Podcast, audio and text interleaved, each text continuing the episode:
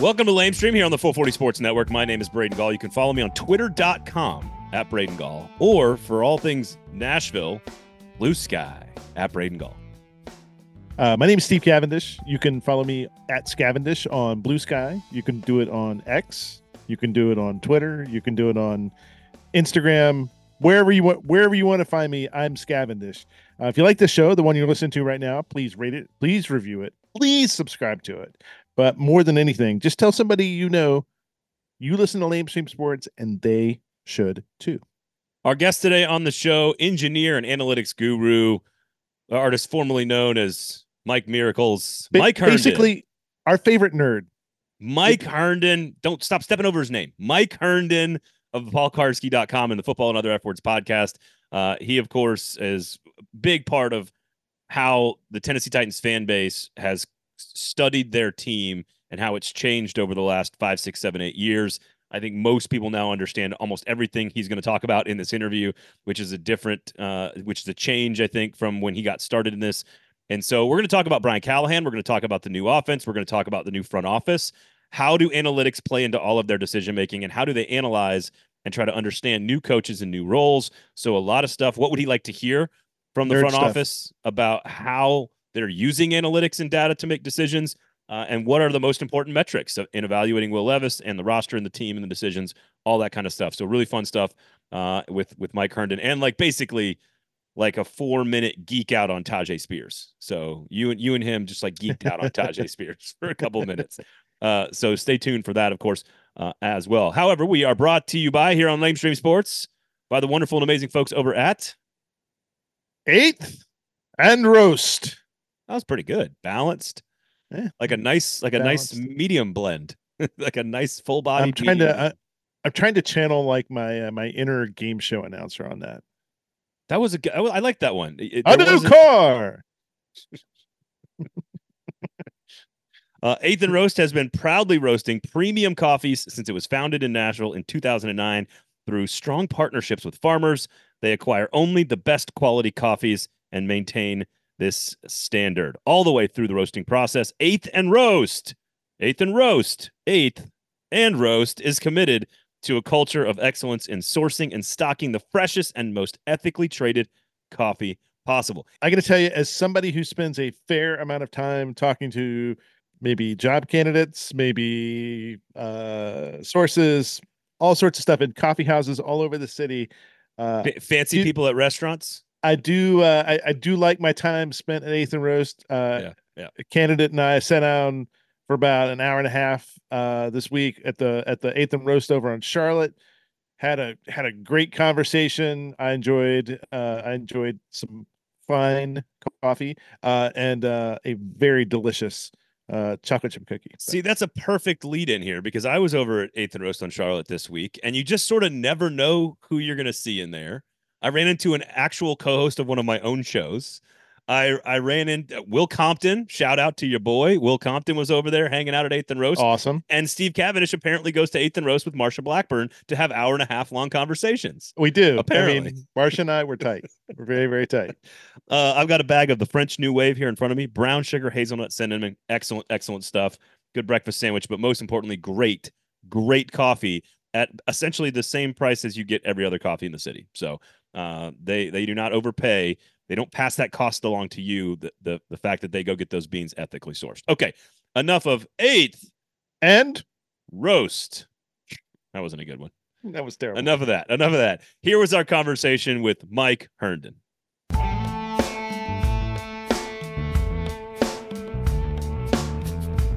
Mike Herndon joining us here on the show. Mike, welcome to the program. Good to have you. How are you, sir?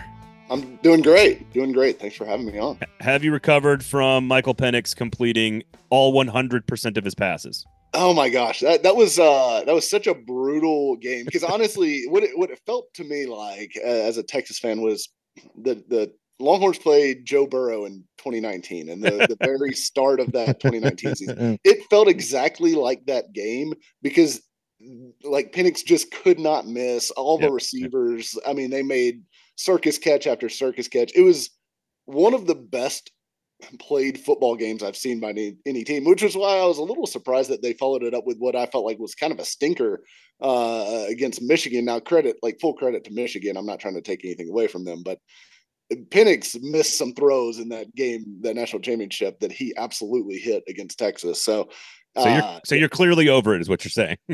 I'm I'm not over it yet. I am not over it yet. But look, I'm excited for 2024. I think Texas uh, Texas is back to being relevant. You're wait, wait, wait, oh, wait. He just used the phrase. He just used the phrase. Yeah, you're, you know, you're excited for the Manning era or the Ewers oh, continuation? Oh, no, it's it. yours. It's yours. It's okay. yours. We didn't bring yours, you on to talk about the horns. Come on now. Ewers will be a, a, top three. Like I think he'll be in New York at the end of the season.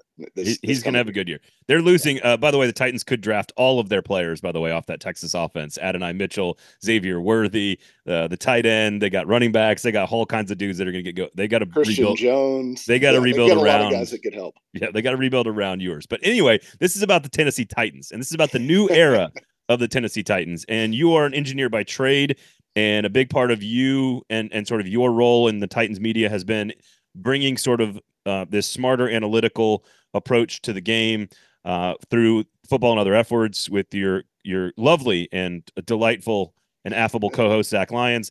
Yes. Um, and we're going to get into a lot of that on how you evaluate a new coach and a coaching staff and pieces that Brian Callahan is putting into place when they're all sort of entering into new roles. How difficult is that from an analytics standpoint? How do you study these guys?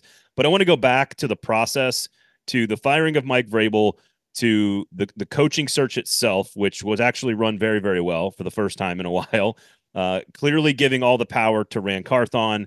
Ran and Amy not really saying much of anything through this entire process now for almost a month through the Brian Callahan introductory press conference eh, press conference and now into the hiring process of the staff, which obviously was a problem with Vrabel to some degree. We're starting to see some things leak out about Vrabel. Your thoughts on how the entire process played out, and what does that tell you about the future of the organization? Man, uh, what a roller coaster ride it's been. First of all, like over the the last what two years now since really the wheels started to fall off uh, following the AJ Brown trade and, and that seven and three start and everything, and Jon Robinson firing and all that. As far as the process goes, I, I remain convinced that Mike Vrabel is a very, very good football coach. Uh, in fact, I'd still say he's one of the top half, you know, in the league uh, uh among just being a head coach uh, of a football team.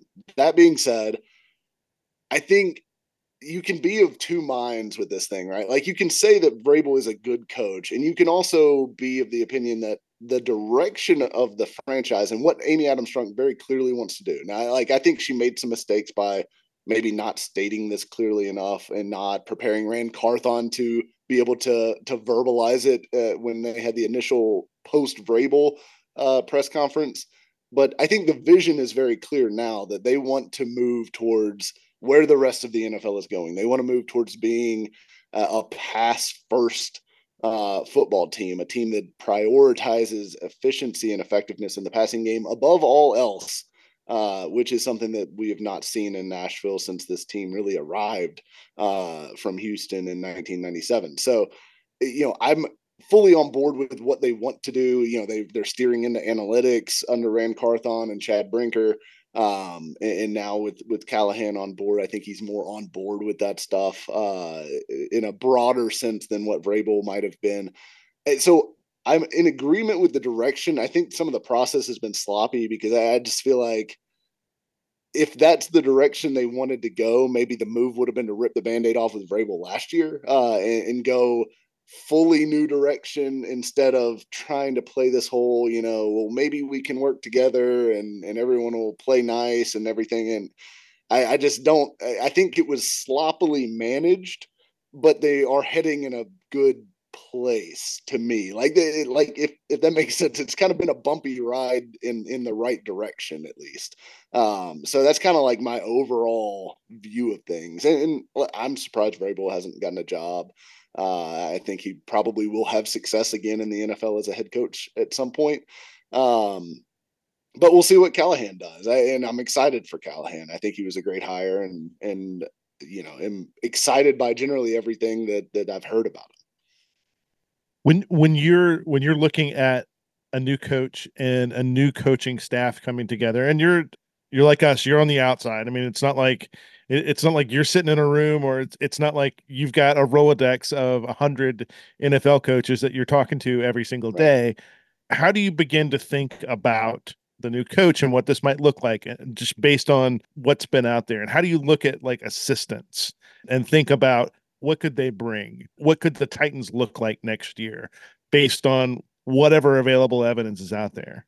Yeah i mean and i think the first thing that everyone does is is you go and look at how the whatever unit that that person was in charge of how they performed in in their most recent seasons right and, and that's that's kind of i think what everyone goes to first. But I, I really think that that can't be the be all end all because it's not realistically a, a, complete reflection of the job that that coach did. Like, I, like I said, I think Mike Vrabel's a good football coach. His team was not good this year, and yeah. I, I, think we've all you know litigated the reasons over that for for you know the last four months now. Um, but if you don't have good players, it's really hard for a coach to look good uh, at the end of the day. So I think, and I think all coaches would tell you that too, right? So I think you have to to listen to or read, you know, what people say about these guys around the league because I, I do think people know, you know, the the people that that do talk to coaches around the league, the people that that you know are connected in that sense they know who is being viewed as you know the next up and coming guy you know who's who's the uh who are the the people that are innovating within these staffs that that should have the attention. So i, I think that the the overall approach to evaluating a, coach has to be you look at like does their football philosophy make sense to you? Is that is that does that jive with the direction that you want the franchise to go? The, you know things like that which i think for callahan he's he's made some public statements that you can go out there and and find you know be at press conferences with the bengals and stuff, stuff like that where he's he's honestly been pretty transparent about you know this is how i view the game of football. You need to you know the team that passes the ball most effectively is going to win the most games uh, you know, he said that verbatim, basically. Um, and then, you know, that you need to have guys on the outside who can win uh, at wide receiver. So, like, to me, those are kind of his core tenants. Um, and I tend to agree that that is the way that the game is going. So that, that's a, a big plus in his favor. But then, you know, I, I think it really comes down to trying to go deeper than just like, well, his offense ranked this last year or whatever. You know, like that that's the low hanging fruit. That's the thing that, you know, kind of everyone goes to first. But there's other levels that you can get to to to really see who's doing what. So he he mentioned, and I'm I'm I'm paraphrasing here, but basically he said, you know, analytics are a big part of sort of acquiring as much data as possible, concrete data, I think is the word he used, as possible in his press conference to inform yourself of the best possible decision. Hmm. And what I heard him say was, "We really like analytics. We're really going to use analytics, but it doesn't mean analytics drives the final say." Yes. And and so ultimately, does data back up his premise of as as it's it, it's funny because like he boiled it down as simply as possible. The team that passes the ball the most effectively wins the game.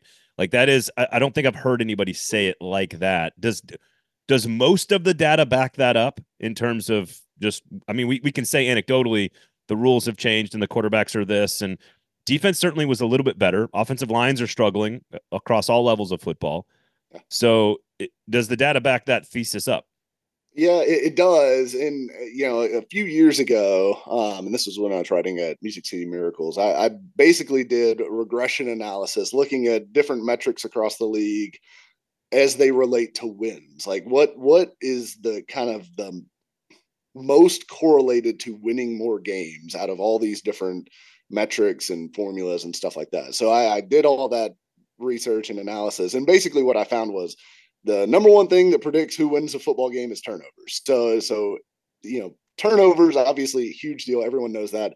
But the the interesting thing is that turnovers on defense are not really a stable metric year to year. Nope. Uh, but turnovers on offense are. So teams that protect the ball, and if you think about the the Patriots under Tom Brady and Bill Belichick for all those years, they almost never turned the ball over at a high rate. They protected the football. They did not turn it over. And their turnover dif- differential was almost always positive because of that. It wasn't because their defense was complete, you know, creating 40 turnovers a year. It was because their offense only turned the ball over like nine times a year total. Um, so turnovers extremely important. So protecting the ball, but again, offense is going to be the the dictating side of the ball on that more often than not. Again, when you look at offense versus defense for passing yards, passing, you know, efficiency, all these other metrics, offense controls more often than not. So it is an offensive geared league. The numbers bear that out. And passing is far more correlated to winning than running is. And and I know everyone looks at the stats of like, oh, well, when you rush for 100 yards, you know, I feel like the large part of of the football fan uh, community has moved past that kind of thinking, but there is that is still out there, and I just cannot stress strongly enough that that rushing for 100 yards is often a result of you being ahead in a football game right like and, and you get ahead in a football game more often than not by passing the football effectively. So all the numbers bear it out. If you pass the ball well, if you don't turn the ball over, you're going to win most of your football games. That is the secret sauce to football. If you want to kind of broadly look at the Titans over the last two years, they're a team that has run the ball really well and passed fairly ineffectively. Yeah. And the the results are the coach got fired. Exactly. And, and they've missed the playoffs uh, you know, kind of in in back to back years now. So Having Malik Willis as your starter for a bunch of those games didn't help. Just point. Well, I mean, but again, but again, to your point, I mean, ineffective passing or a banged up Ryan Tannehill or a rookie quarterback. Yeah. yeah. What do the uh, the the the numbers tell us about uh, kind of within that offenses that risk versus offenses that don't risk? Because you could say this about like offenses around the the league are fairly low risk offenses. And so as a result, CJ Stroud, CJ Stroud at Houston. Yeah, yeah. I mean, they're not going to turn the ball over a ton. They're not asking, and they and they don't ask Stroud to throw between two linebackers and a safety over the middle 15 times a game. Smartly on their part. I mean, I'm not saying that. I'm not saying that that's a that's a great game plan, but how much does risk kind of play into that? And what do you know? What do coaches and what does Callahan tell us about what risk might look like under the Titan uh, uh, uh for the Titans next year?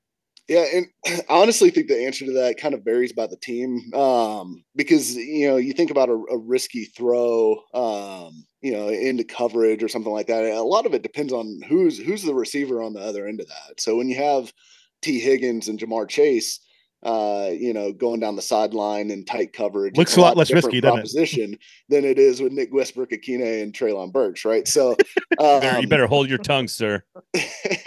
yeah, I, I, do. I do love NWI. I'm I'm a part of uh, Team NWI as well. Uh, but but you know, we're talking about different yeah, strategies. Yeah, yeah, But the uh, uh, I think Callahan prior will prioritize receivers here, and I think part of that is to reduce the risk because when when you have throwing outside you know down the field is really not a risky throw uh, if you have you know pretty good receivers that that is not a spot where you're going to get picked off very often you know attacking the middle of the field is because you don't see a linebacker the ball gets tipped uh, you know, so it goes off somebody's hands and there's a safety waiting there. If the ball goes off someone's hands on the outside, you know, outside the numbers, the ball's going out of bounds, right? Like, so the safer throws are outside the numbers. And if you've got a quarterback with a strong arm like Will Levis who can make those throws outside the numbers, and you've got receivers outside who can win and make those contested catches and and win against tight coverage on the outside, I think that is a lower risk way to play football and still be aggressive uh, attacking down the field. So, like to me, if that's the approach that Callahan is going to make, he needs to get the personnel to do it. But I think that's a great approach to winning football games and, and being aggressive without being risky. The, the other thing he said at the press conference was basically, again, paraphrasing here, um, from an efficiency standpoint, passing the football data wise, he was talking about high completion percentage, very high yeah. completion percentage. That is not necessarily Will Levis's strength. down the field, he's been very, very good. Completion percentage wise, among the best in the NFL. You look at the metrics and the data on him, and and it's very successful. Uh, but it's also a low lower percentage throw in general, of course, obviously. Yeah. So how do you marry what you see as because again that that's to me CJ Stroud and that offense is the polar opposite of what Will Levis is going to be good at. Right. But it sounds like Callahan is more in that ballpark when he talks and when you watch the Bengals. How do you marry? And, and obviously, this is his job. So, um, but how would you expect him to marry his system and low risk, meaning effective passing, no turnovers, with a quarterback who is a little bit more risky and a little bit more down the field in general? Yeah, it'll be interesting to see kind of what that that marriage looks like because, and and I do think last year, if you just look at Will Levis as a Titan, you know, the completion percentage was down, like I think it was about 58%. Um, he was higher than that in college. He was in the, the 65 to 66% range at, at Kentucky.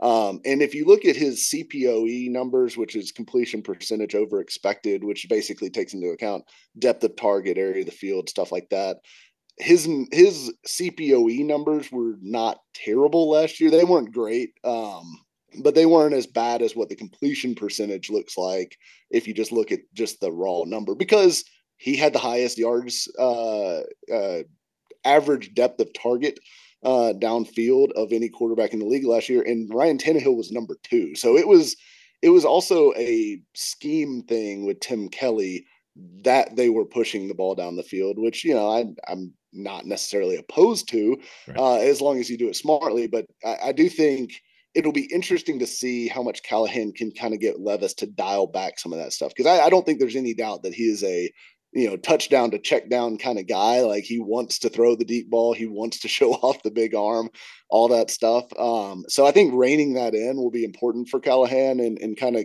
coaching him into you know this is when we want to take those shots you know there's a time and a place for that but it's not every, it's not third and you know third and four you know that you you want to take the shot down the field it's not you know and there's examples of that right from only mahomes only mahomes can do that on right third, yeah, on, exactly. on third down um, exactly uh, so let me let me play ed- role of editor here, but like in a nicer way than somebody from Columbia University would. Um, so you you get, I want you to write the analytics piece about Will Levis. I want yeah. you to do three things for me. I want you to write what you think are the most important data points to evaluate any quarterback, right? Yeah. So you just mentioned a few completion percentage over expected, average depth of target. There's a lot of other ones. I want yeah. you to tell me what you think are the two or three or four, whatever you think is on that top tier of most important metrics to evaluate a quarterback. Then I want you to tell me which ones Will Levis does well and which ones you're concerned about with Will Levis. Yeah, I think um, I think CPOE is is among the top. Uh, I think EPA per play uh, is near the top as well, and then I would say uh, yards per attempt to me is is pretty important as well.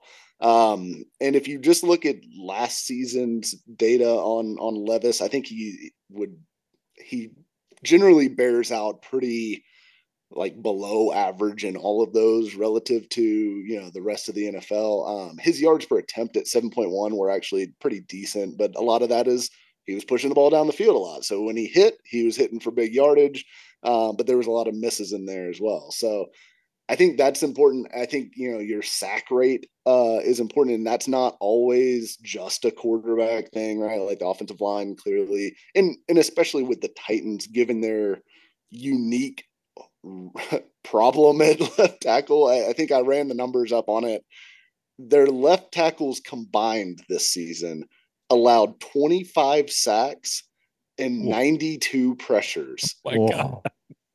According to PFF charting, which is unbelievable. like I mean, it's almost like not having them, isn't it? That's an entire it, offensive it line for most teams. Yeah, I mean, like I think uh, Dennis Daly the previous year had allowed 12 sacks and uh, I can't remember how many pressures it was. It was somewhere around 40 or 50. So it was literally twice as bad as Dennis Daly um, this year at left tackle. So, and I don't think you can just ignore that, right? Like that was a clear problem and it affected Levis and it affected the whole offense, to be honest. Um, but at the end of the day, I do think quarterback, and this is something that I think Brian Callahan agrees with. I think quarterback has to help the offensive line as much as the offensive line has to help the quarterback. Um, and and you know that means getting the ball out on time, understanding when you have protection, understanding your your hot uh, you know responsibilities when a team brings a blitz and and when you have unblocked pressure and things like that. So coaching Will Levis up to understand some of that stuff because I don't think he was great in that that sense last year. Uh, I think is going to be absolutely critical, as well as getting someone competent who can block at left tackle, because that was like a five alarm fire all year, uh, and it never got better. There's a lot of emphasis on Levis, obviously, uh, and particularly because Callahan has done sort of this kind of quarterback whispering role here a bit throughout his career. So I think everybody's hyper attuned to it. But you know, Derrick Henry's not going to be back but Tyjae uh, uh, Tyjae Spears is going to be he's certainly going to be featured, and maybe in an offense that's that looks different running the ball than the Titans have certainly the last three or four years. What do you think that means, and like how should we how should we kind of like evaluate Spears going into this year? I'm excited to see Spears in a in a bigger role. Um, and, and I, I, thought he flashed a ton of ability this year. And in the comp, you know, and, and, a lot of people made it pre-draft with him um, of Aaron Jones. You know, I, I was watching. You know, after a full season of watching Tyjae Spears, and I, I wasn't sure about that comp uh, during the draft process. But after a full season of watching Tyjae Spears and then turning on and, and watching the last few games of the Packers season with with Aaron Jones at running back, I completely get it. Like I completely get it. The styles are very similar.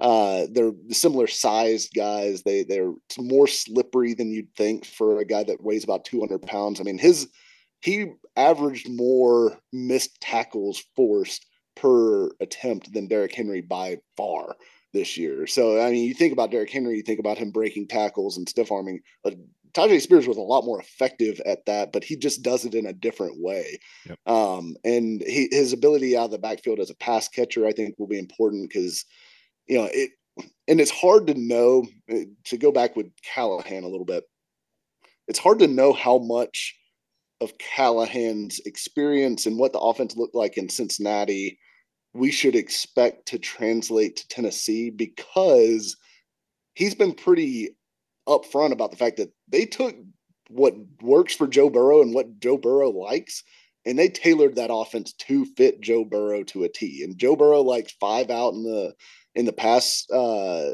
the pass concept. That he doesn't want you know running backs and tight ends staying in the block. He wants five receivers downfield to be able to spread the defense out and, and make make decisions, make guys uh make defenses be stressed on the back end. Um, and he he likes you know playing out a shotgun. He likes uh, he likes spread formations, that kind of thing. So I'll be fascinated to see what an offense tailored to Will Levis looks like, uh, and what Will Levis likes, um, and and how Tyjae Spears fits into that. Uh, because I, I think his ability as a pass catcher maybe underutilized last year. I mean, they they tried to do some stuff with him, but I, I felt like he could have done more down the field, even even lining up as a receiver at times and things like that. I think there was opportunities to get him more involved yeah. uh, in the passing game, and and I'm excited to see them expand that role for him. It's funny as a as a guy who obviously has watched a lot of Aaron Jones. Um, yeah. I think Aaron Jones is more of a slasher, honestly, yeah. than than Spears. I think he actually comps as a smaller Joe Mixon.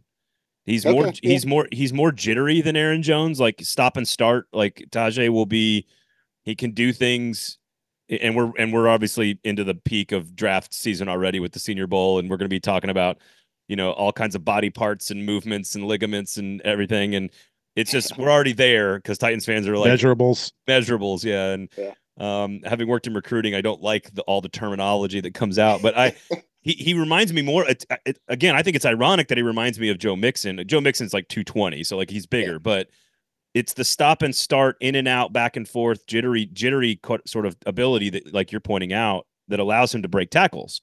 Yeah, it, it's it's the it's the it's the quick twitch, and I don't want to say like Barry Sanders ish type of stuff, but it's like give him a leg, take it away. It's yeah. very it's very I, I hate saying very unique, but but it is. Um, I want to go towards the the front office mm-hmm. and you're you're a numbers guy, you're the analytics guy. The uh, front office has said and alluded to uh, dozens of times how much it is now a bigger part of the organization. They have yet to show us or explain at any point what that means for in-game management decisions, player evaluation, injuries. What would you like to hear from them? I, no one expects them to give away state secrets, some proprietary algorithm or whatever that Chad Brinker's created. But what is it that you would like to hear if you're a reporter asking them questions and you get them one on one and you get to have a engineering conversation with Ran Carthon and Brinker and these guys? What is the stuff you want to know about how they're using analytics? Yeah, I mean, I guess I'd be very interested to know, like, for one, like how much of this is are they building in house versus how much are they outsourcing tools and then doing some stuff on the back end with what you get out of those tools? Because there's all sorts of and football analytics you know uh, i guess third party vendors at this point that you can partner like i mean pff is kind of that like almost i think every team in the league has pff ultimate which you know includes all of the, the you know the grades and stuff like that which are the candy for for fans basically but the back end of PFF is what's really interesting. Like they they give you a little bit with the uh, subscription that you can get, uh, where you can see some of the charting data, you know, sacks allowed, stuff like that. But then there's another level to that that goes way deeper as far as like, you know, you can sort by, you know, formation, who's on the field, who's off the field. You know, you can get on off rating so like you can maybe like isolate you know ha- uh, what kind of impact does this guy specifically have on a defense. Like so when he's on the field, they allow this many yards per run or whatever. You know, there's all sorts of different levels that you can get into that that PFF has. Um, but there's also other ones. There's um, and I'm blanking on the name. Sport, there's Sports um, Source Analytics. That's the college version.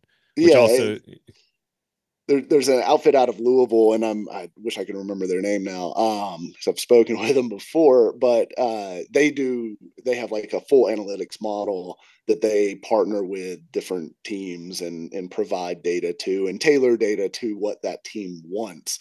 So I'd be interested to know how much they're actually doing in house. I know Sarah Bailey was hired to kind of like head up that that group under Brinker.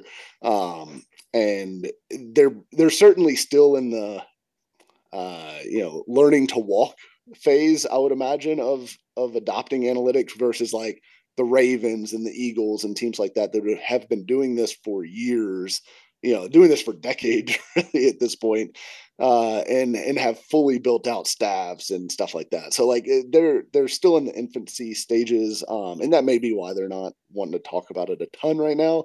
But I'd I'd be interested to know like what does the fully realized version of this department look like? Like where do you want to be in five years? Like the old inter- interview question do you want to have a, a analytics staff of 14 that, that are building in-house models and stuff like that? Or are you going to be kind of using different yeah. vendors to kind of tailor yeah, do, that, would be one thing. of the three which one do you think is is most valuable? We just watched dan campbell make some interesting decisions in the nfc championship game. We can debate the good or bad side of that. Analytics can tell you one thing, and sometimes it's not the right decision.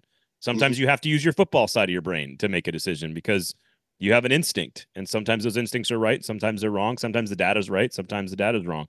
Uh, of the three big ones, which is player evaluation, of course, Titans fans care about injuries, and then in-game decision making. Which one do you think it, the data has the biggest impact on, or or is most most accurate? Maybe is the best way to put it yeah, I mean, I, I think I do think in-game decision making ultimately, like knowing what the numbers say, is important, but you do have to have the feel because you know, like uh, the old adage of like you know the numbers can't tell you that your left guard is dealing with a knee injury and you know you can't really run that quarterback sneak here because you know he's not going to get that kind of push against you know whoever you know whatever Dexter Lawrence uh, you know Chris Jones? nose tackle.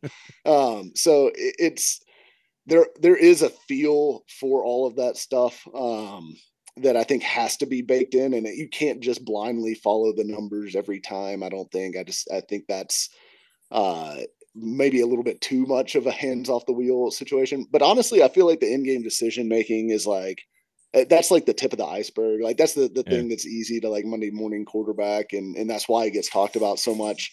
But to me, like that maybe influences one two games a season as far as like really like you know well if you made the other call you definitely win the game or whatever like because it's always you can second guess it but you know i'm it's, it's counterfactual. You can't prove it. Yeah exactly exactly. So it, i think the bigger the bigger fruit really with the analytics thing is is in roster building and analyzing players and figuring out like who in free agency should we target? Like what kind of guys fit a mold that we have proven like hey when you invest in this kind of guy he performs on the second contract. Like and, and that can be hard to do because like analytics can't tell you like what's in a guy's heart or like you know that kind of thing. But there are models that that can help you predict like all right this guy may be tapped out uh as far as like what he can do. Um so i think from roster building standpoint you know obviously analyzing players in the draft as well um what they're doing with that is far more important than like your in-game decision making stuff and then the yeah. other thing I think that's critical is game planning because there, there's analytics that can go into game planning and how various teams react to play action, how various teams do, uh, you know, run certain blitzes out of certain coverages or certain looks. And like there, there's you can do that based off film study, but there's also analytics data like from GPS data and things like that that can augment what you're seeing on the tape because what you see on the tape and not you know a coach has more refined eyes than me obviously for that kind of stuff but a coach may not notice, all right, well, this linebacker is you know half a yard up closer, whereas the GPS data may be able to tell him, you know, that that actually is a, a significant difference, and your play action is going to work better because this guy triggers off of this certain look. Um, so there's stuff like that that can augment, and as long as it's working with the football stuff, because it's never going to be like all right, well, the analytics said we're going to be this kind of team, so this is the kind of team we're going to be. You can't ever do that.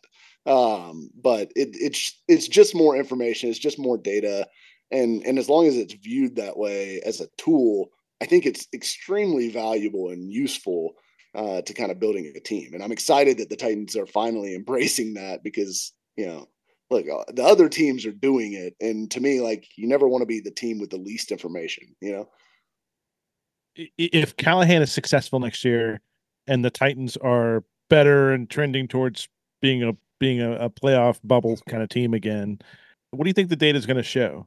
Like what what what's going to show up that says, "Oh, that's a lot better," or or this Joe is Alt. yeah, I mean, I, that I is going to be like that guy's good.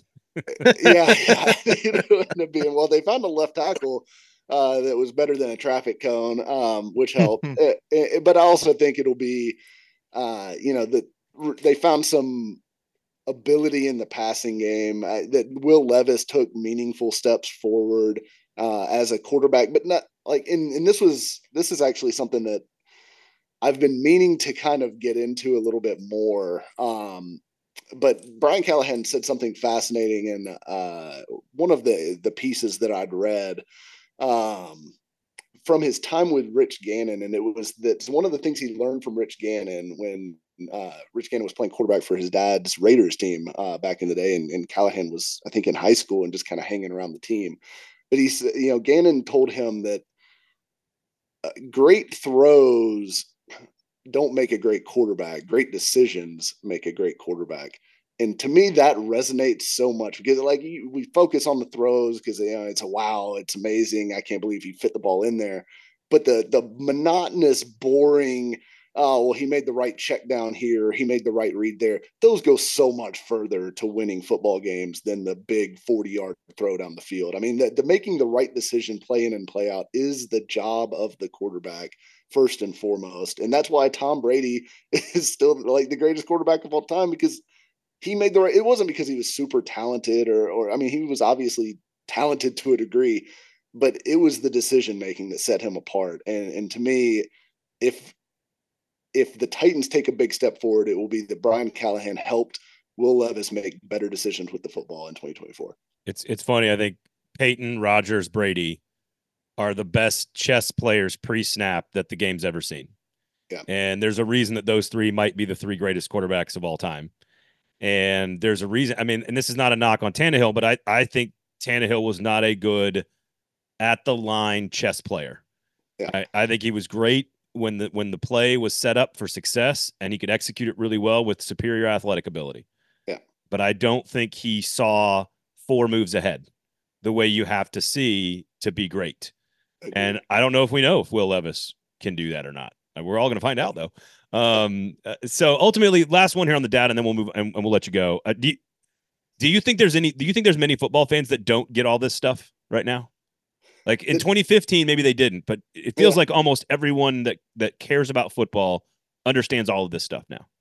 I think most I think most fans do. Uh, at least you know the people that really follow the league and, and things like that. Um, you know, the, your casual fans maybe not so much. Um, but I, I think most fans do. I, I think there's actually the two camps now are not the people that are aware of it and the people that aren't. It's the people that think it's hogwash, right? Like the, the, there's there's a certain segment of the the football community that uh, I think just think it's a, just a bunch of nonsense, and and they prefer old school, you know, three yards in a cloud of dust football. Um, and you'll probably never convince them, regardless of what the numbers say or how many times you have to watch Patrick Mahomes lift a Super Bowl trophy. uh, that that the pass game matters uh, more than the running game. So I, I I think that's really the two camps now is the people who are uh, just just don't think they think it's nonsense, and the people that that actually uh, listen to it. You got a Super Bowl pick? You know, I I I think the 49ers are the better team. I think I think the the Chiefs are going to win. I, I just think, yeah, it, it, when it comes down to, I just can't pick against Mahomes. Uh, I was gonna say, point. he just So- gets somebody done. somebody was talking about this last week. He's and- not and they said- eliminated yet, guys. You got to pick They him. said they said if if Mahomes wins that game, when the Chiefs by all rights probably shouldn't have, then you could just basically never pick against Mahomes in the playoffs. Th- that was his. He wasn't great in the second half, but that was his best accomplishment. That was the toughest Yeah. defense he's ever Yeah. faced in the playoffs, in the toughest environment he's ever faced in the playoffs, with the biggest stakes he's ever had in the play. Like it was, I think it was their greatest accomplishment as an organization, the Chiefs. But that's neither here nor there. Back, uh, all right. Thank you, Mike Herndon. Of course, we do appreciate it. PaulKuharsky.com, football and other F words. You can check him out there. Uh, the Tennessee Titans. They are going to throw the football and use computers. Welcome. Welcome. I we have no it. I'm excited. we have no idea if it's going to work. There's no evidence to indicate that it's going to work. Just but don't throw least- computers. But at least they're throwing the football and using the internet. So there we go. That's good. Uh, Mike, Progress. thank you so much, man. We do appreciate it. Have a great one. Welcome. Absolutely. You guys see see ya.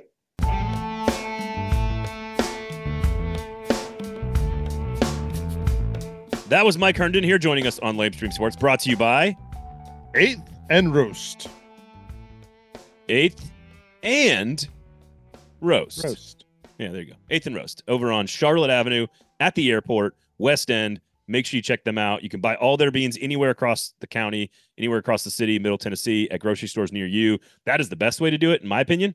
Uh, certainly, there are great places to go get some work done or have meetings and eat some breakfast and on your way to this or that. Uh, but I, I'm telling you, me and the wife, all we do, we we grind the beans, uh, drip coffee pot. People don't need to to know go. that. No metaphors, please. We're talking about beans. It's the most ethically sourced beans, also. My wife loves a good bean grinding. Stop. Stop now. Yeah, I'm done. I'm done. Okay, uh, I want to ask you a quick question here, and th- special thanks to Mike Herndon for joining us. Uh, completely unrelated, and I know you got a recommendation to wrap us up here, but I want to ask you a question because Netflix signed a big contract with Wrestling. Mhm. They're going to put Raw on Netflix, and that means Netflix now is pushing themselves into the the live sports arena. Amazon is sort of doing it the best because they've had the NFL and had the most success with it on Thursday nights. We know that ESPN Plus is in this sort of nebulous planning phase for something that could be direct to consumer, uh, whether that's you know they bundle with Hulu, also carrying live sports and and Disney Plus. Um, you've got uh, obviously Apple with all of MLS and a little bit of baseball. We are entering we are entering the live sports phase of streaming, which is where all of the advertising revenue is is at. Um, I don't know how many like legitimate streamers you would you would say are out there. How many how many like legit would you say there's like a dozen, maybe 15 legitimate Yeah. streamers? Yeah. Are we not? Let me ask you sort of a big picture philosophical question. Are we not just headed for the same thing that cable was and that network television was, which is we're going to end up with like four streamers that just acquire all the other streamers, and we're just going to have like four apps? Is that not where we're So where we're going? well, so so Byron Allen com- Byron Allen's company just uh, put in like a fourteen billion dollar bid for Paramount. That was in the news this morning. You know, Paramount's like ha- has a pretty big footprint in terms of their content, but but they're not a huge company, so they're going to get acquired whether it's by them or whether it's by uh you know getting gobbled up and put into Max uh or wherever you know wherever else it's going. There's going to be some consolidation that goes on here. Um some of these streamers cannot make it um purely as as as streaming um it's one of the reasons why you saw peacock going all in on this uh on this nfl game uh because that Did you watch? Did you to- pay? Did you pay for it and watch it? i already had peacock because i because i'm a i'm a premier, a premier league fan and so Oh, i was okay. so i Okay. watch epl games on there um but but they you know they brought in they they they brought a bunch of people in the door. And so i think that that was that was super important. You're going to see some more of that. I'm really interested to see what happens with prime and these regional sports networks and kind of like how all of that shakes out um, because i haven't watched uh, uh you know there's a preds game the other night but it was on tnt and so i was able to watch it. But i mean i i, I don't have access to Bally Sports because I don't have a cable. Um, I don't have a cable bundle, and I don't pay for their not great service. Are you, are you gonna? so- you're, not gonna sign up for ESPN Plus and then use a fake VPN? You're not gonna do that? I'm not going to do that. That's how. That's how you do it. I mean, I, and I'm and I'm hypothetically, hypothetically, if one if wanted to do to- that, if, if, somebody wanted to do that, you yeah. wanted to do that, but but I mean, uh, I mean, I already pay for ESPN Plus, and so Yeah. I, I I'm already. Uh, I hope there's some consolidation because I have a lot of subscriptions out there. yeah, me Um, too.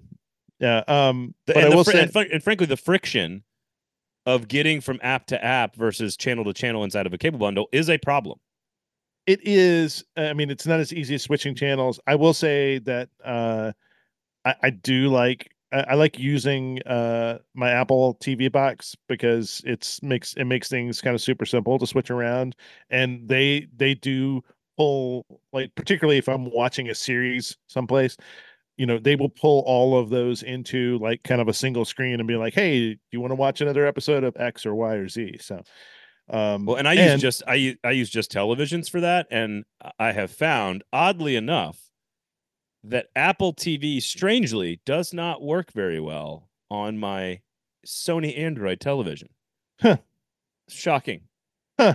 Shocking. How about that The app, the app, Apple TV app, doesn't yeah. work. They it it it buffers and it doesn't work, and it's like, oh, I wonder why. Mm, works great on my Apple TV box. Yeah, I'm sure it does. And actually, sure it it works does. pretty well on it works pretty well on a Fire TV. Uh, I, we, No, I Fire- know, I know. I have I, I use all the apps off the actual Sony televisions that I have. Yeah. And those are Android and they're attached to Google, which makes very easy to have the entire home connected because we're connected to everything. Right. But so we basically are we're basically Android and iOS all together at the same time. We're just we're just plugged into the mainframe, uh, giving them our but to, personal, but to, to answer to answer your question though, and kind of tied up, there, I there's going to be streamer consolidation. Uh, it's going to make it easier for fans. It will not make it any less expensive for fans. You know, Nope. we we we're this disaggregation is is is inevitably going to cost you more money if you want all of the same things that you had under your cable under your cable bundle. So All right, I want you to ask me what I think of Tennessee's PR strategy handling an NCAA investigation. So, what do you think of Tennessee's uh, PR strategy uh, uh, on an on a on this NCAA investigation? Outside of you know you know bringing the attor- state attorney general into the mix. absolute pure PR 4D chess brilliance. They probably broke every rule possible. and I you know why I know? Because they've because Donde Plowman and the University of Tennessee have have hulked their way into the narrative, stolen it all, and claimed the moral high ground at the same time. It is it, it is 4D dimensional 4D PR chess that Donde Plowman and the University of Tennessee are playing. They have completely dominated the narrative. They've completely taken control, made the NCAA the bad guy, and they've made themselves look good while doing it. And since we know absolutely nothing about what they did or didn't do, my instincts with a PR strategy like that, which feels a lot like, I don't know, like a United States district attorney completely downplaying a report that's coming out in the in, in two weeks about what may or may not have happened in an election. It feels a whole lot like that. That they absolutely broke a shit ton of rules. Well, and, and, and, and that and that no one's going to care because they've completely commandeered the, the narrative right out of well, and, and and when the Tennessee stuff broke, I think I said what almost every other fan in the country said right now, which is, wait a minute, we're paying players now. What rules are we breaking? Well, that's the whole point. You're not technically supposed to be paying them. Right. so Right. Again, I, I can't. I, Am I am I wrong to have that instinct that they actually are like super guilty of something because they've come so hard into the narrative? I, don't mean, but what I I, mean, well, what are they? What are they guilty of? I'm They're guilty cynical. of the the NCAA's of whatever the NCAA's interpretations are, and and to that point, uh, you know, Jonathan Skrmetti, the Attorney General for the state of Tennessee, filed in court yesterday to uh, nullify those rules anyway. Well, uh, but that lawsuit has nothing to do with the potential violations. That is an antitrust lawsuit that, again, the NCAA will probably lose. So Yeah. everything is lined up here. Uh, It's so, it was so I, I would have uh, like the nerd communications PR person inside of me, the little the, the little nerd inside of me that loves this stuff would have absolutely loved to have been in the meeting with UT brass and said like and and and gotten to be in the room when they decided no we are going full fucking scorched earth and we are going to make we're going to vilify the ncaa we're going to claim that we are 100% innocent. Nothing to see here. We are going to file a lawsuit that is basically unrelated but makes it look related at the same time uh, that that attacks the ncaa's rules uh, and and we're gonna and we're gonna claim the moral high ground that we're quote helping families, which they are by paying players. So it's It- just I, it is it's- such a perfect PR strategy. I love it. I love it. Well, and and and can you find anybody that wants to be on the side of the NCAA No. right now? No. nobody. It's so it's Zero. it's pushing on the open door. Yeah. Even though again, it is very likely that Tennessee violated every possible rule All of the rules. at every possible place in the university. Like this is broad, major institutional problems potentially, but may turn out to be nothing because they've done such a great job. All right, I just wanted to. I had to. I had to do that because it was so. no, that's good. great. All right, So real good. quickly, uh, I have one recommendation, and it is um, it is on a streamer that you will have a hard time finding. BritBox. Uh, even it's the more obscure of the of the UK streamers. It's Scott Acorn. Box. It's Acorn. Oh God, Uh, what is that? So Acorn has like a lot of uh Acorn has like a lot of Aussie uh kind of programming in there and some other stuff. Uh some some some some British stuff. Uh, you know, and so if you have either one of those, it's a lot of cop shows. Um, but they co-produced with AMC uh for AMC's streamer. Again, another one that's hard to find, AMC Plus, so you can get it Oh. on there. Can't wait. Uh uh it's called Monsieur Spade. What- do that eh, again. Do that again. Miss uh, look, nobody needs to hear my French. I had a I had a I had a French teacher in college beg me never to speak the French language. Okay. so Monsieur. Miss- Monsieur. Monsieur Monsieur Spade. Monsieur. Spade. Monsieur I, I always Yeah. I always oui. end, I always end up sounding like uh I, I- like I'm in a Pink Panther movie when I say that. Mm. Uh the it is fantastic. It is Clive Owen as Sam Spade. Yeah, the he's- the prototypical the prototypical uh private eye from like the Maltese Falcon and and, Okay, kind of other okay. kind of other stuff. Uh it, it and he's in like semi-retirement living in the French countryside and it is fantastic. It is so good and it is so be I mean it was going to be good anyway just because they shot the French countryside like That's cool. like like you can and it's just beautiful and it's most of it takes place in this little village. It is awesome.